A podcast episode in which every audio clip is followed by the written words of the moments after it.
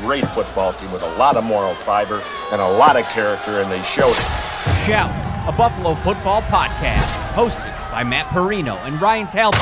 No place else you'd rather be than right here, right now. When it's too tough for them, it's just right. Presented by Syracuse.com and NYUp.com. The Bills make me wanna.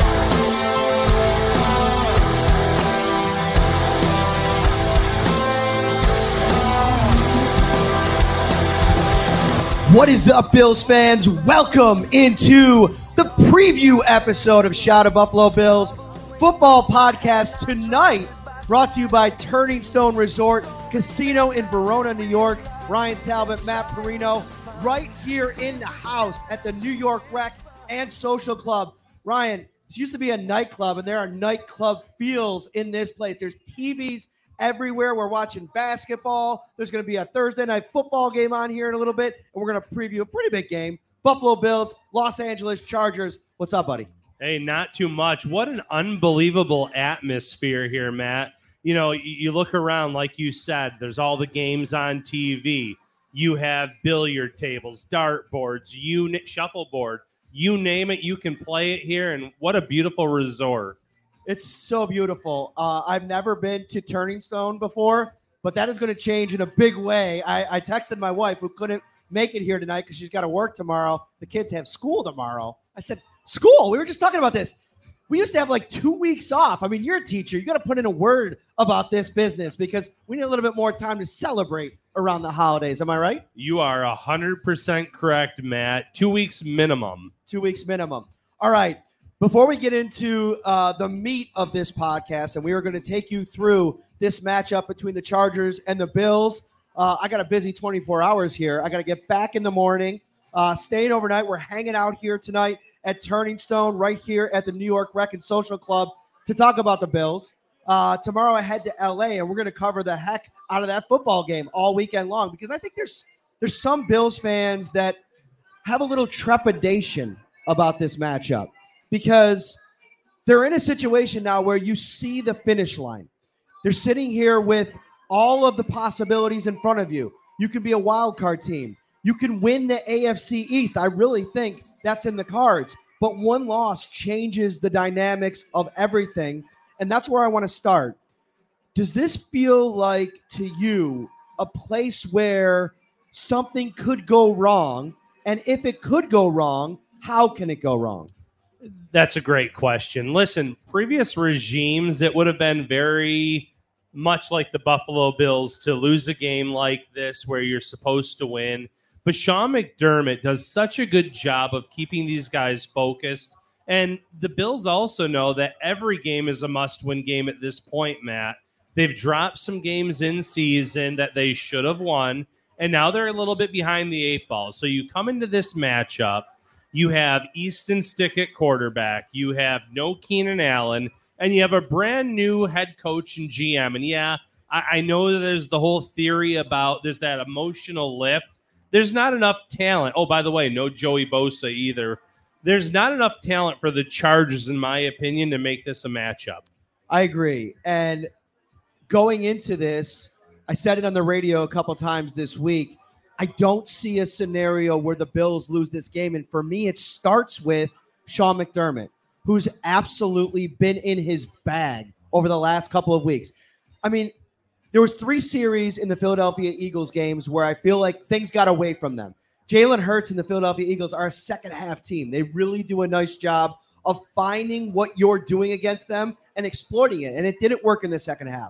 But if you look at some of the ways that McDermott has pivoted with this defense, Tyrel Dodson playing at a high level on the defensive line, finding guys to add value, add production. You know, Shaq Lawson, we don't talk enough about him, but I feel like his stabilizing force on that defensive line, even though he doesn't play a huge percentage of the snaps, that's been huge. And then it doesn't matter who you put into safety position. Micah Hyde out, Taylor Rapp in, Cam Lewis in, finding ways to make plays. And then you look on the other side of things here.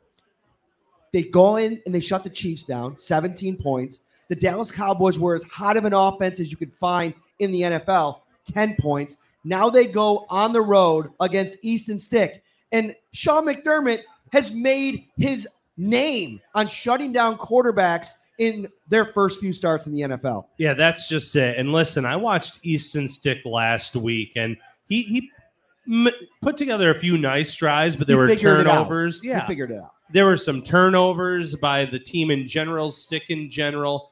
This is a Bills team that is playing at a high level on defense, despite being without multiple starters due to injury. So, like you said, you can shut down Patrick Mahomes and the Chiefs on the road to 17 points. Uh, I would say three points to the Dallas Cowboys because the, the touchdown was against backups. And, and now you have Easton Stick.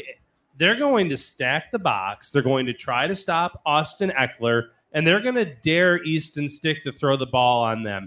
Rasul Douglas in that back end of the secondary, even without Micah Hyde, I think is in line for a big game. And honestly, this is a, a great opportunity for Cam Lewis, who we've talked a great bit about, to continue to make his name and his case for what could be a larger role in 2024. I mean, the Bills are probably not using a day one or day two pick on a safety. That just hasn't been in their MO. And I think that if you find a guy, an unheralded guy like Cam Lewis, I feel like it fits the mold and what they look for at that position. You know, Sean McDermott talked about it today at his press conference. Lewis was a guy at UB who stood out, was almost like the face of that program when he was there. He did everything. And then he came to the Bills, earned a job, and has done everything that they've asked him to do, even the smallest jobs. I mean, standing out on special teams and finding a chance, finding an opportunity where he can get it. And I know a lot of fans remember the Justin Jefferson play as the one that looms large over Lewis, but I feel like we're this is a story that's being written this season now with you know the Micah Hyde story. I don't know what's next for him. You know, I, I think they're working his way back. He hasn't gone on injured reserve, which I think is a positive sign.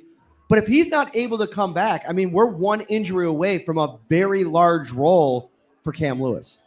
And listen, Matt, Cam Lewis made this roster for his versatility. He could play nickel cornerback, he could play safety. But last week, especially when you rewatch that Cowboys game, he looked like a natural fit at safety. This looks like a position that he can play at at a high level in the NFL. And like you mentioned, Micah Hyde, the stinger injuries, that's something very serious. He's an older veteran. Uh, the Bills might be looking for some new safeties here in the near future. And I think Cam Lewis can be part of that puzzle. So I'm intrigued to see what he can do in another matchup where, yes, he and Taylor Rapp split reps, but Lewis, I want to see get the majority of those reps. And the offense that they're facing, first of all, from an offensive line perspective, Rashawn Slater is an excellent left tackle. But as you move across that line, I feel like there's opportunities for the Bills to generate some pressure. And that to me has been the story of this defense over the last couple of weeks is how Ed Oliver, even when he's not generating production, the traditional production of sacks, he's finding a way to affect the passer. Leonard Floyd over 10 sacks. Uh, Von Miller starting to kind of find it a little bit, a little bit more. I don't think it's been very sustained. Uh, he's had a low key practice week, and I wonder how much they're dialing him back to see if they can't save his best for game day. But for this offense around Easton Stick, of course, no Keenan Allen, but Quentin Johnston has been really underwhelming as a rookie. If you look at that rookie class of wide receivers, I'd say that he's the most unimpressive. And I think that they're probably having a little bit of buyer's remorse at this stage because of the lack of impact plays that he's made. And the Bills with Rasul Douglas, you mentioned uh, Christian Benford. It's a really tough matchup for him and Josh Palmer. Yeah, listen, my bold prediction, I already told our uh, boss, Chris, I, I said Rasul Douglas is getting an interception in this game. I love the aggressiveness. I love the way that he jumps routes. Uh, Quentin Johnston has not looked up to par with the other rookie wide receivers in this draft class. He has the size, he has a lot of the intangibles, but there's the drop issues, there's the lack of separation. I think that that's going to work in the Bills' favor because if Josh Allen and company can build a lead, Easton Stick has to throw the ball. And that's when you're going to have Rasul Douglas and Christian Benford jumping those routes, creating turnovers for this team. Up front, like you mentioned, how good has Leonard Floyd been for this team? Ten and a half sacks, gets a million dollar bonus last week. He's going to make life miserable. Ed Oliver is good at collapsing the pocket. So they still have guys, even though they're missing some key parts. Over 150 people watching live on YouTube right now. Hit that like button, subscribe to the channel as well. We appreciate all of you. I want to tell you a little Rasul Douglas story because I've been watching him. He's really quiet around the building. You know, you know, he does his job. He comes on and off the field. When he does media, um, he's to the point. You know, he's not um, somebody that likes to hear themselves talk. You know, it's it's it's all business. I was watching him in the field house this week, and after practice, since Josh Norman got to Buffalo, they've started to do this thing where they play this little game. I got to figure out what it's called, but they take one of the uh, offensive trainers and they go into a middle of like what looks like a huddle, and they all kind of like link up, and out of the middle of the huddle, the assistant coach throws the football up in the air, and they all have to play like you know a 50-50 drill. Like you got to try to uh, capture the ball or tip the ball away or try to catch it. I got to get the details of the game, but it's it's intense. Like some of these after practice matchups get really intense. And I watched Rasul Douglas this week. I don't know if it went bad for him the last couple of games, but he won this one, walked off, had the ball in his hands, and threw it across, and was like, that called game, right? He's a very competitive player. And I think you're going to need that in a game like this where I'm not saying that this is a trap game. I really truly don't believe that it is. But to have that competitive nature going into this game, it's very important. Once they lost Tre White for the season, Matt, they needed that leadership role from a cornerback.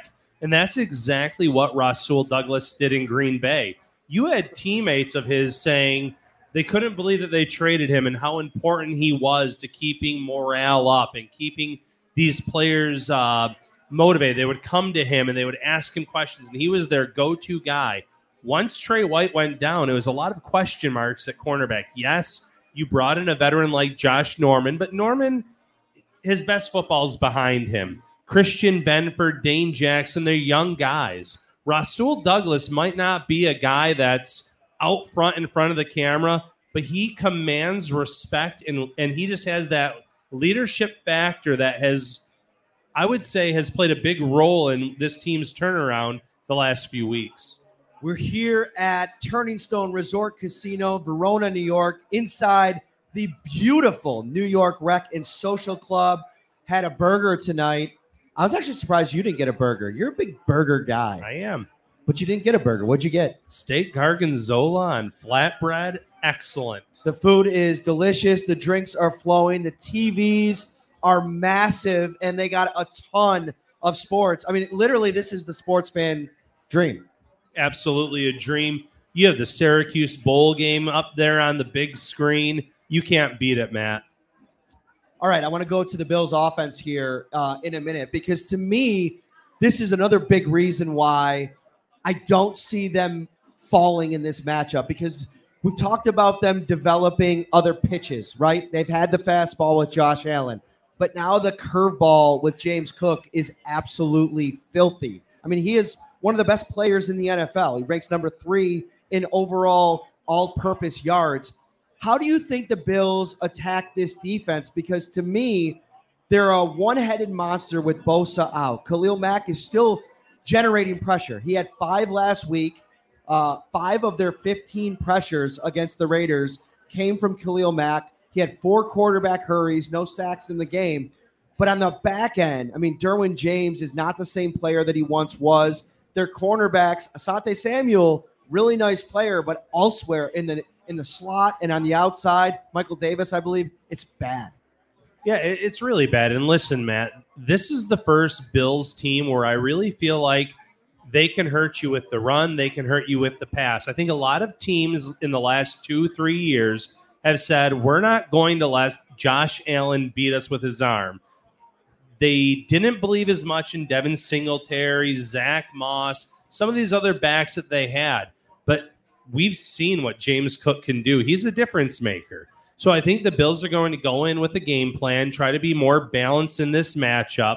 And, and if you can get Khalil Mack off balance, trying to play the run, run right at him if you have to. That's going to open up the pass game. I, I just think that this is a matchup where there's not enough talent on the defensive side of the ball the Chargers to stop the Bills. I mentioned Michael Davis, and I want to get into that a little bit because that to me is the the matchup to watch, and maybe like that low key player to watch. Probably one of the most polarizing Bills on the roster right now in Gabe Davis. Let's go to Michael Davis, the boundary cornerback for the Chargers. He gave up, was targeted 11 times last week. He gave up seven catches for 112 yards and two touchdowns. Is this a Gabe Davis day? Because we haven't had one in a while. Three of his last four games, Gabe Davis, over, no catches. Yeah, I know. I think I've heard from a lot of people that have him on their fantasy team. Uh, we, we, get a lot of the brunt of that, even though we have no say.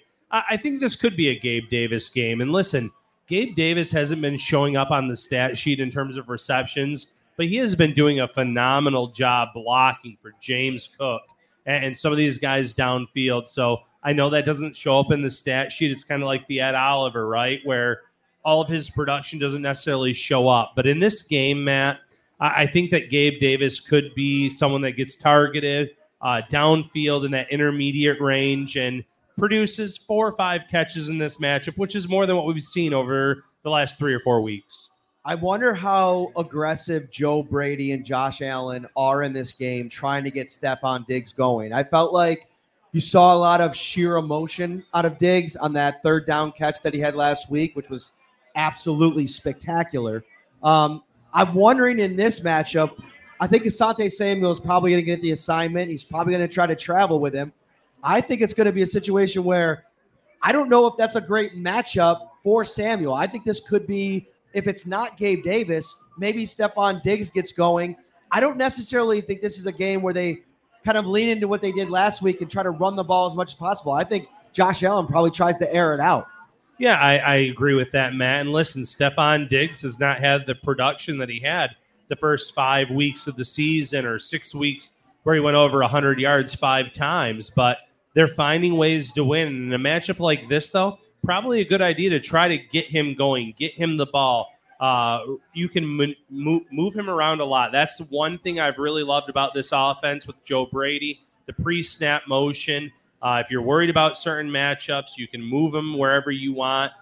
I think that this is a game where maybe he gets back on the right side of 100 yards for the first time in a long time look at the injury report uh, for the Bills. We mentioned no Keenan Allen for uh, the the Chargers. The Bills will be without uh, Micah Hyde, like we talked about at the beginning of the show. I was surprised that they're listing AJ Epenesa as questionable. I thought they would have ruled him out already, but he's trending in a good direction. He kind of detailed that rib injury earlier this week. Where do you feel like looking at the the edge position? And obviously, Rashawn Slater, we talked about him. He's a great player, and I think that matchup's going to be tough no matter who's there. But who do, is this a game where maybe you see Greg Rousseau kind of explode a little bit as a pass rusher? His run defense has been so good this season, but he hasn't had one of those big splashy games in a while. Maybe he gets out to the West Coast and gets after Easton Stick. Yeah, listen, he has all the intangibles, the size, the speed, the pass rush arsenal has really improved. I, I could see Rousseau and Leonard Floyd both making life miserable for Easton Stick. This is a young, inexperienced quarterback. He's going to hold the ball longer than some of these quarterbacks that they see throughout the season that are known to get it out within three seconds. So, this is the kind of matchup that you really look forward to if you're a Rousseau or a Leonard Floyd, even a Shaq Lawson, who we said doesn't necessarily get the acknowledgement that he deserves. A lot of guys good in run uh, defense, but I think you're going to have three or four pass rushers be able to get after Stick and, and make his life miserable, whether it's tip passes, sacks, uh, forced passes where you get it out earlier than he wants to. And again, that leads to the cornerbacks jumping the routes. What is up, everybody? This is Matt Parrino from Shout, a Buffalo Bills football podcast, here to talk to you about Prize Picks, the largest daily fantasy sports platform in North America. Prize Picks is the easiest and most exciting way to play DFS. It's just you against the numbers. Instead of battling thousands of other players, including pros and sharks, you pick more than or less than on two to six player stat projections and watch the winnings roll in. Football season may be over, but the action on the floor is heating up. Whether it's tournament season or the fight for playoff home court, there's no shortage of high stakes basketball moments this time of year. Get in on the excitement with Prize Picks, America's number one fantasy sports app, where you could turn your hoops knowledge into serious cash. You can now win up to 100 times your money on prize picks with as little as four correct picks. You could turn $10 into $1,000 with NBA, NHL, and college basketball entries today on prize picks, America's number one fantasy sports app. Download the app today and use code SHOUT, S H O U T, for a first deposit match up to $100. Again, Download the app today and use the code SHOUT, S H O U T, for a first deposit match up to $100. Um, couple things. We have a question here from the YouTube feed. Man of War. We were we were. I love that nickname, Man of War. It sounds like a um, um, Call of Duty screen handle, right? A little bit, a little Yeah. bit. Former pro wrestler too, Aldo Montoya, Portuguese man of war. Relax. Relax. Okay, we did some wrestling talk last episode. Don't get crazy. Um, so he asked about Rasul Douglas, and we spoke about him a little bit uh, earlier in the show.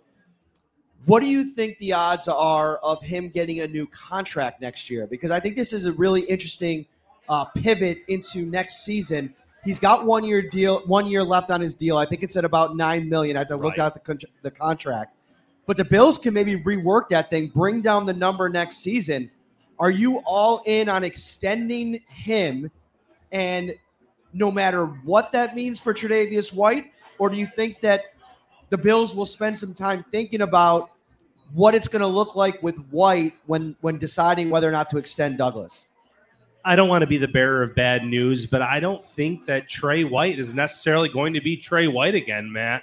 This is the second serious injury that he has suffered. I think Rasul Douglas is the way to go.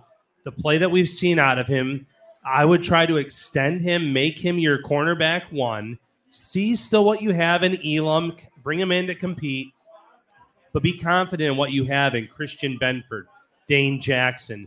Draft a guy in day two or day three to bring into the mix. But Tre White, unfortunately, it might be his last snap as the Bill this year. Yeah, and I think that no matter what the future for White looks like next season, you're starting to think two seasons, three seasons down the road. And I don't know if you want to be investing in a cornerback at the at that side of 30 at that number anyway. And the more you kind of monkey with that deal, the more it's going to get challenging in 25 and 26. So I think finding way. The problem here, though, that I keep coming back to, because I know a lot of Bills fans have been anxious about maybe just moving in another direction because two injuries in three seasons, maybe a decreased level of play. But you've got to think about the organization and how the organization views the player.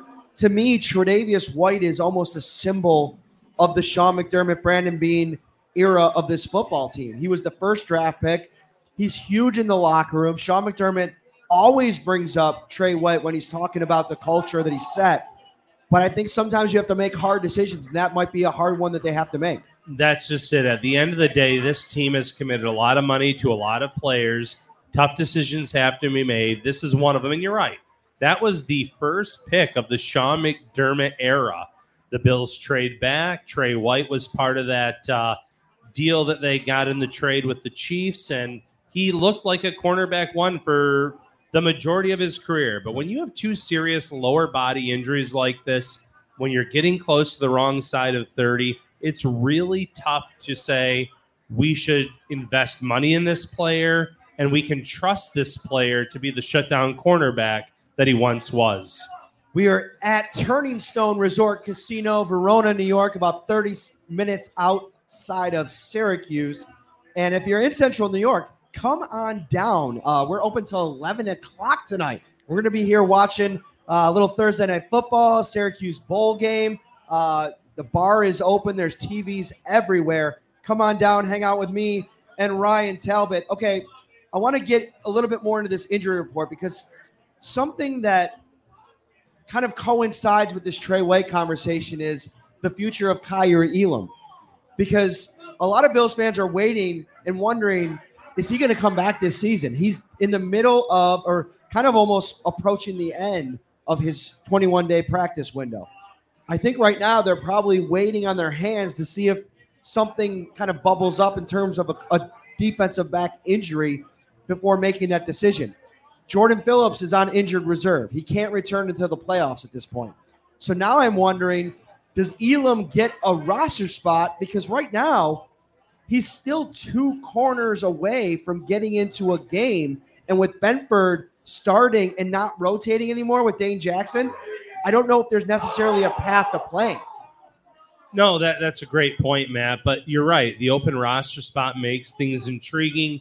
Kaiir Elam was dealing with an ankle injury throughout the year. If he really feels healthy and the coaching staff feels he's healthy, it gives them an option if they want to mix in some man defense. Let him use that athleticism. And while he would be a little bit buried down the depth chart, so to speak, you still have that athleticism, you still have that speed, and you're just an injury or two away from needing a player like that. So it wouldn't be the worst idea with Phillips going on to the IR.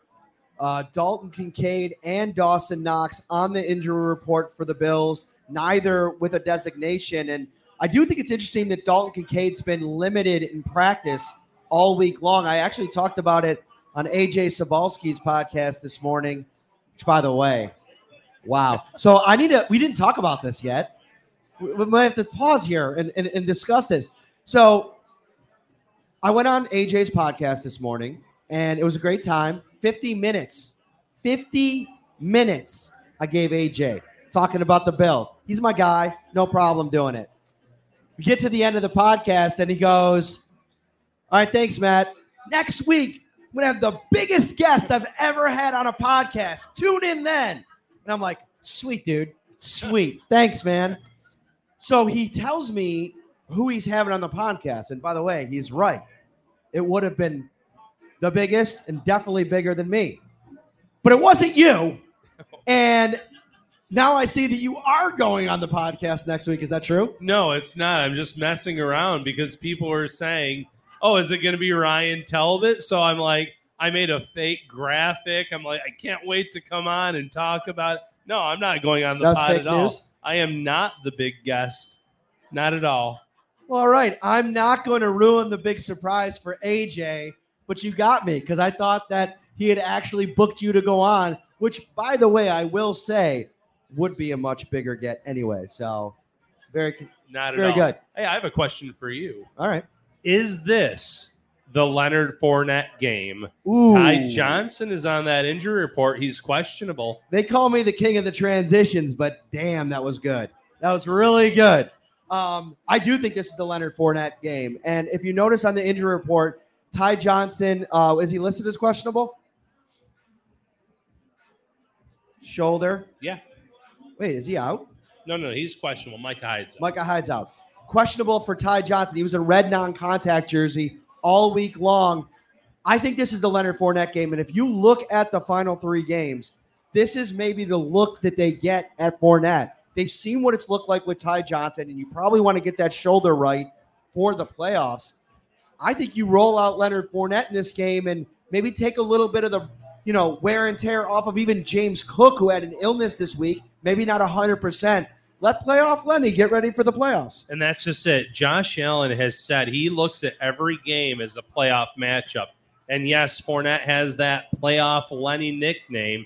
He has been on social media the past few weeks saying he wants to hoop. Well, here's your opportunity with Ty Johnson dealing with his shoulder injury.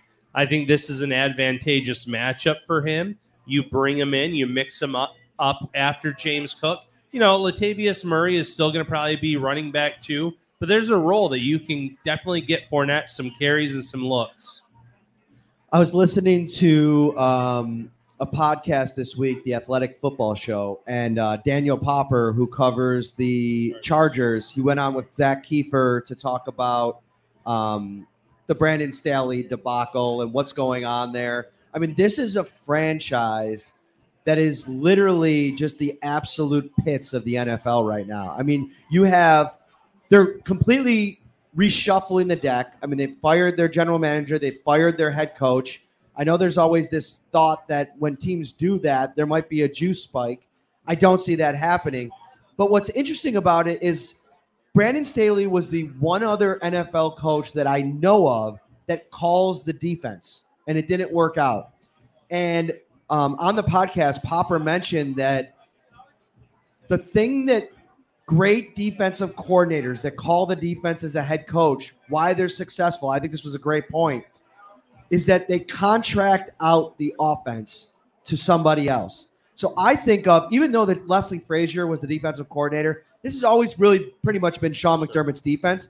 And I felt like with Brian Daboll, that was the scenario. The, the offense was contracted out to Brian Daboll to run it, to be the CEO of that unit. And I think in a lot of ways, that to me is what made them so successful.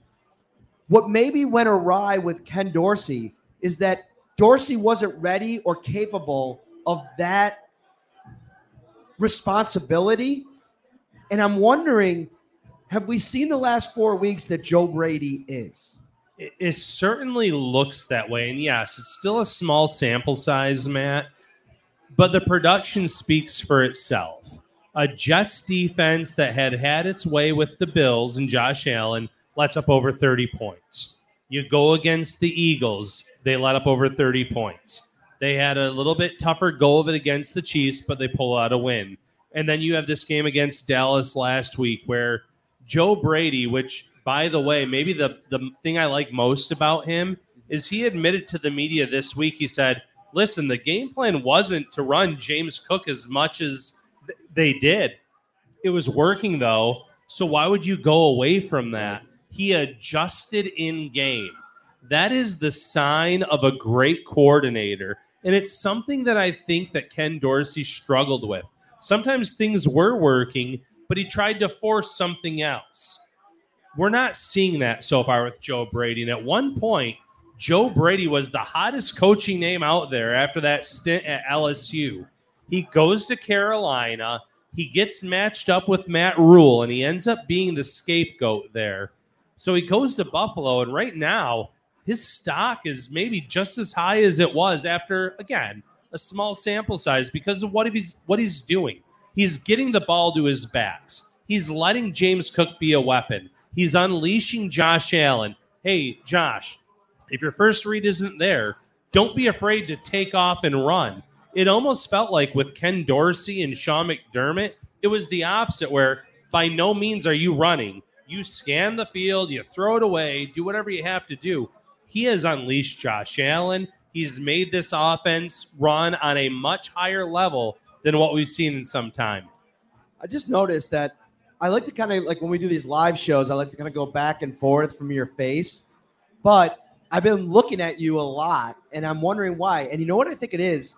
When we do these shows virtually, we are literally staring at the computer and staring at each other, Right. like gazing at each other from what is it, 160 miles away? What is the distance from Olean to Buffalo? Yeah, it's about that. I mean, a 160? little less. little less. What is it? I, I don't know. Oh, Oh, Joel knows. she, yeah, she's Google. Well, no, Google knows. Also, you know another thing that I was thinking about today? I was at the barber shop, and this just came to me. I don't love goatees generally, but for some reason it doesn't bother me on you. There you go. You know, what do you think about that? How long have you had a goatee? Have you ever had a full beard? I like three days ago, and then I just Why did you down. shave it? I don't know. Just felt like it. I don't have a rhyme or reason for these things, but I have to keep some kind of uh, facial hair at all times. It's part of my contract with the wife. She said I can't Oh, go it's 75 miles. 75. so you were Oh, way off. You were way off. You said 160. I know, but you live there. Yeah. All right. Um, all right. I want to get into another conversation here before we give our prediction for Sunday. So, Josh Allen currently leads the NFL in total touchdowns. He doesn't, however, lead the NFL in total passing touchdowns. Brock Purdy does. I think he's at 29 and Allen's at 26. Uh, but Allen has more total touchdowns. Let me paint a picture for you. The Bills win the AFC East. They get to 11 wins. They're the number three or number two seed in the NFL or in the AFC. Allen has more passing touchdowns and more total touchdowns than Brock Purdy. Is he the MVP of the NFL? I think I think I'll say yes to that because sometimes it's the quarterback that gets hot down the stretch. But my argument would be that you're picking the wrong player from the 49ers. I think Christian McCaffrey is the biggest threat in terms of who could be the MVP this year because I, I know it's not a running back league anymore, but that guy is special. He's scoring at will. I saw last week his odds for scoring three touchdowns in a game was something ridiculously low because you know these odds makers they know that he's someone that gets in the end zone on a regular basis and sure enough he scored three tds last week Um, we have a question here from Fred uh, over on YouTube. With Jordan Phillips on injured reserve, did the Bills make another defensive tackle signing or go with what they have in house? I will say the Bills did work out two defensive tackles this week. Uh, Sean McDermott mentioned it, uh, I think either today or on Wednesday. Uh, I think that they're going to stay in house. I think this is the Poona Ford opportunity. I still think it's puzzling that he has not gotten any run to this point, even when everybody was healthy. No, I agree with that because there was a lot of time where Tim Settle has not produced. Uh, he has come on as of late, though, but I think it's the Poona Ford game this weekend. You still have Eli Ankou on the practice squad.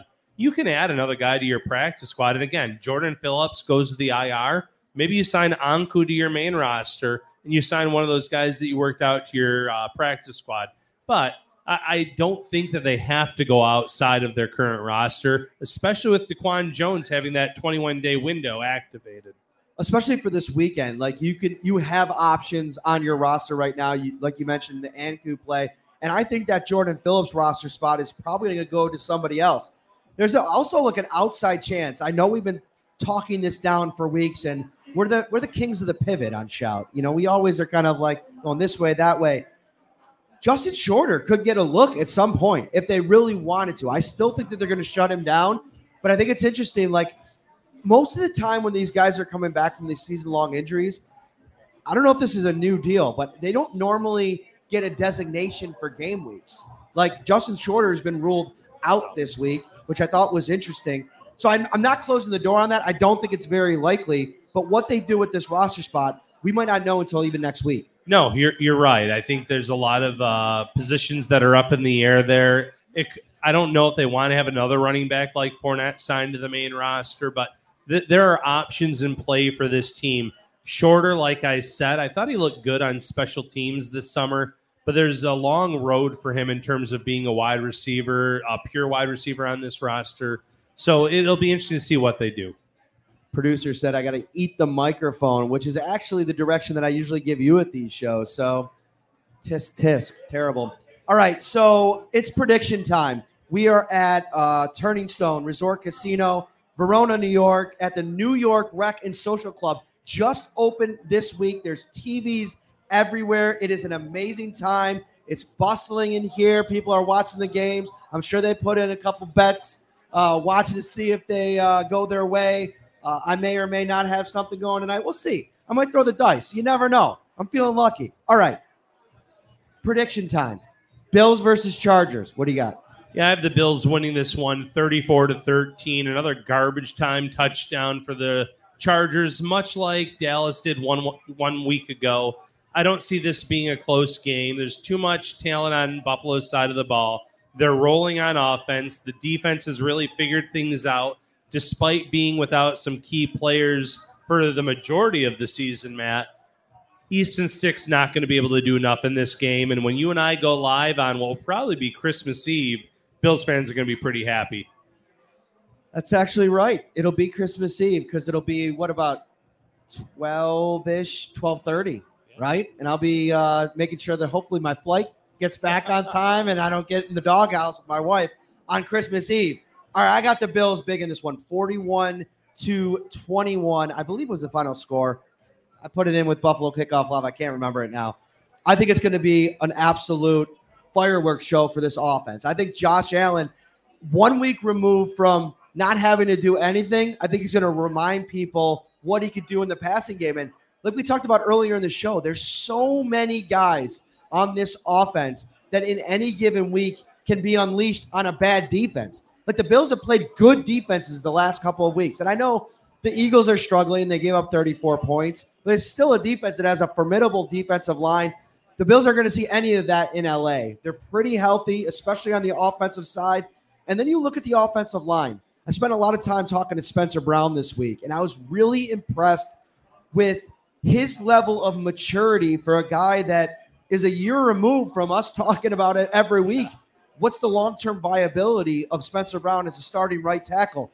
He's entrenched in that spot now, and he's been a, a driving force in the development of O'Cyrus Torrence, who now plays next to him. So I look for this offensive line to have a really big game. I'm interested to see how Brown holds up when he does get matched up against Khalil Mack. I got the Bills winning big. Yeah, listen, I, I don't see any scenario where they can make this a fight, that being the Chargers. Uh, the, the Bills roll for another week. They wait to see what the Dolphins do against an embarrassed Cowboys team from one week ago. And I think we we roll into next week and then the final week of the season, maybe with the AFC's title on the line. Thank you so much for watching on YouTube, Facebook, Twitter.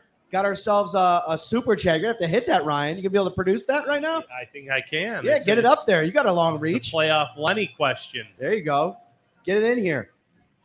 All right, with Ty's shoulder, do we see playoff Lenny instead? You know, we talked a little bit about this, man. I think this is maybe the opportunity for the Bills to get Fournette out on the field. Yeah, and and I think it makes sense because you get three call ups and then it gets reset once you get to the playoffs. So why not just get him out there and see what it looks like? I don't think you want to be in a situation where you get into the playoffs, something happens to say James Cook, Latavius Murray, and you haven't trotted out Fournette yet in this offense. I know he's gotten some practice time, so I'll be interested to see. The thing with Ty Johnson though is he plays special teams, so we'll see if Leonard Fournette, if he gets the call, is able to kind of chip in in that area. Yeah, and, and listen, uh, fans have been waiting for this Fournette game since he's been signed, and Fournette's been pretty anxious about it too. I think that it would be a really good matchup for him, like you said. You get so many elevations, and if he can show that he can be an asset for this team, he could be someone that you would play in the playoffs. For Ryan Talbot, I am Matt Parrino. Shout live from Turning Stone Resort Casino inside the New York Rec and Social Club is in the books. Thanks for watching. We'll see you Saturday night. Take care, everybody.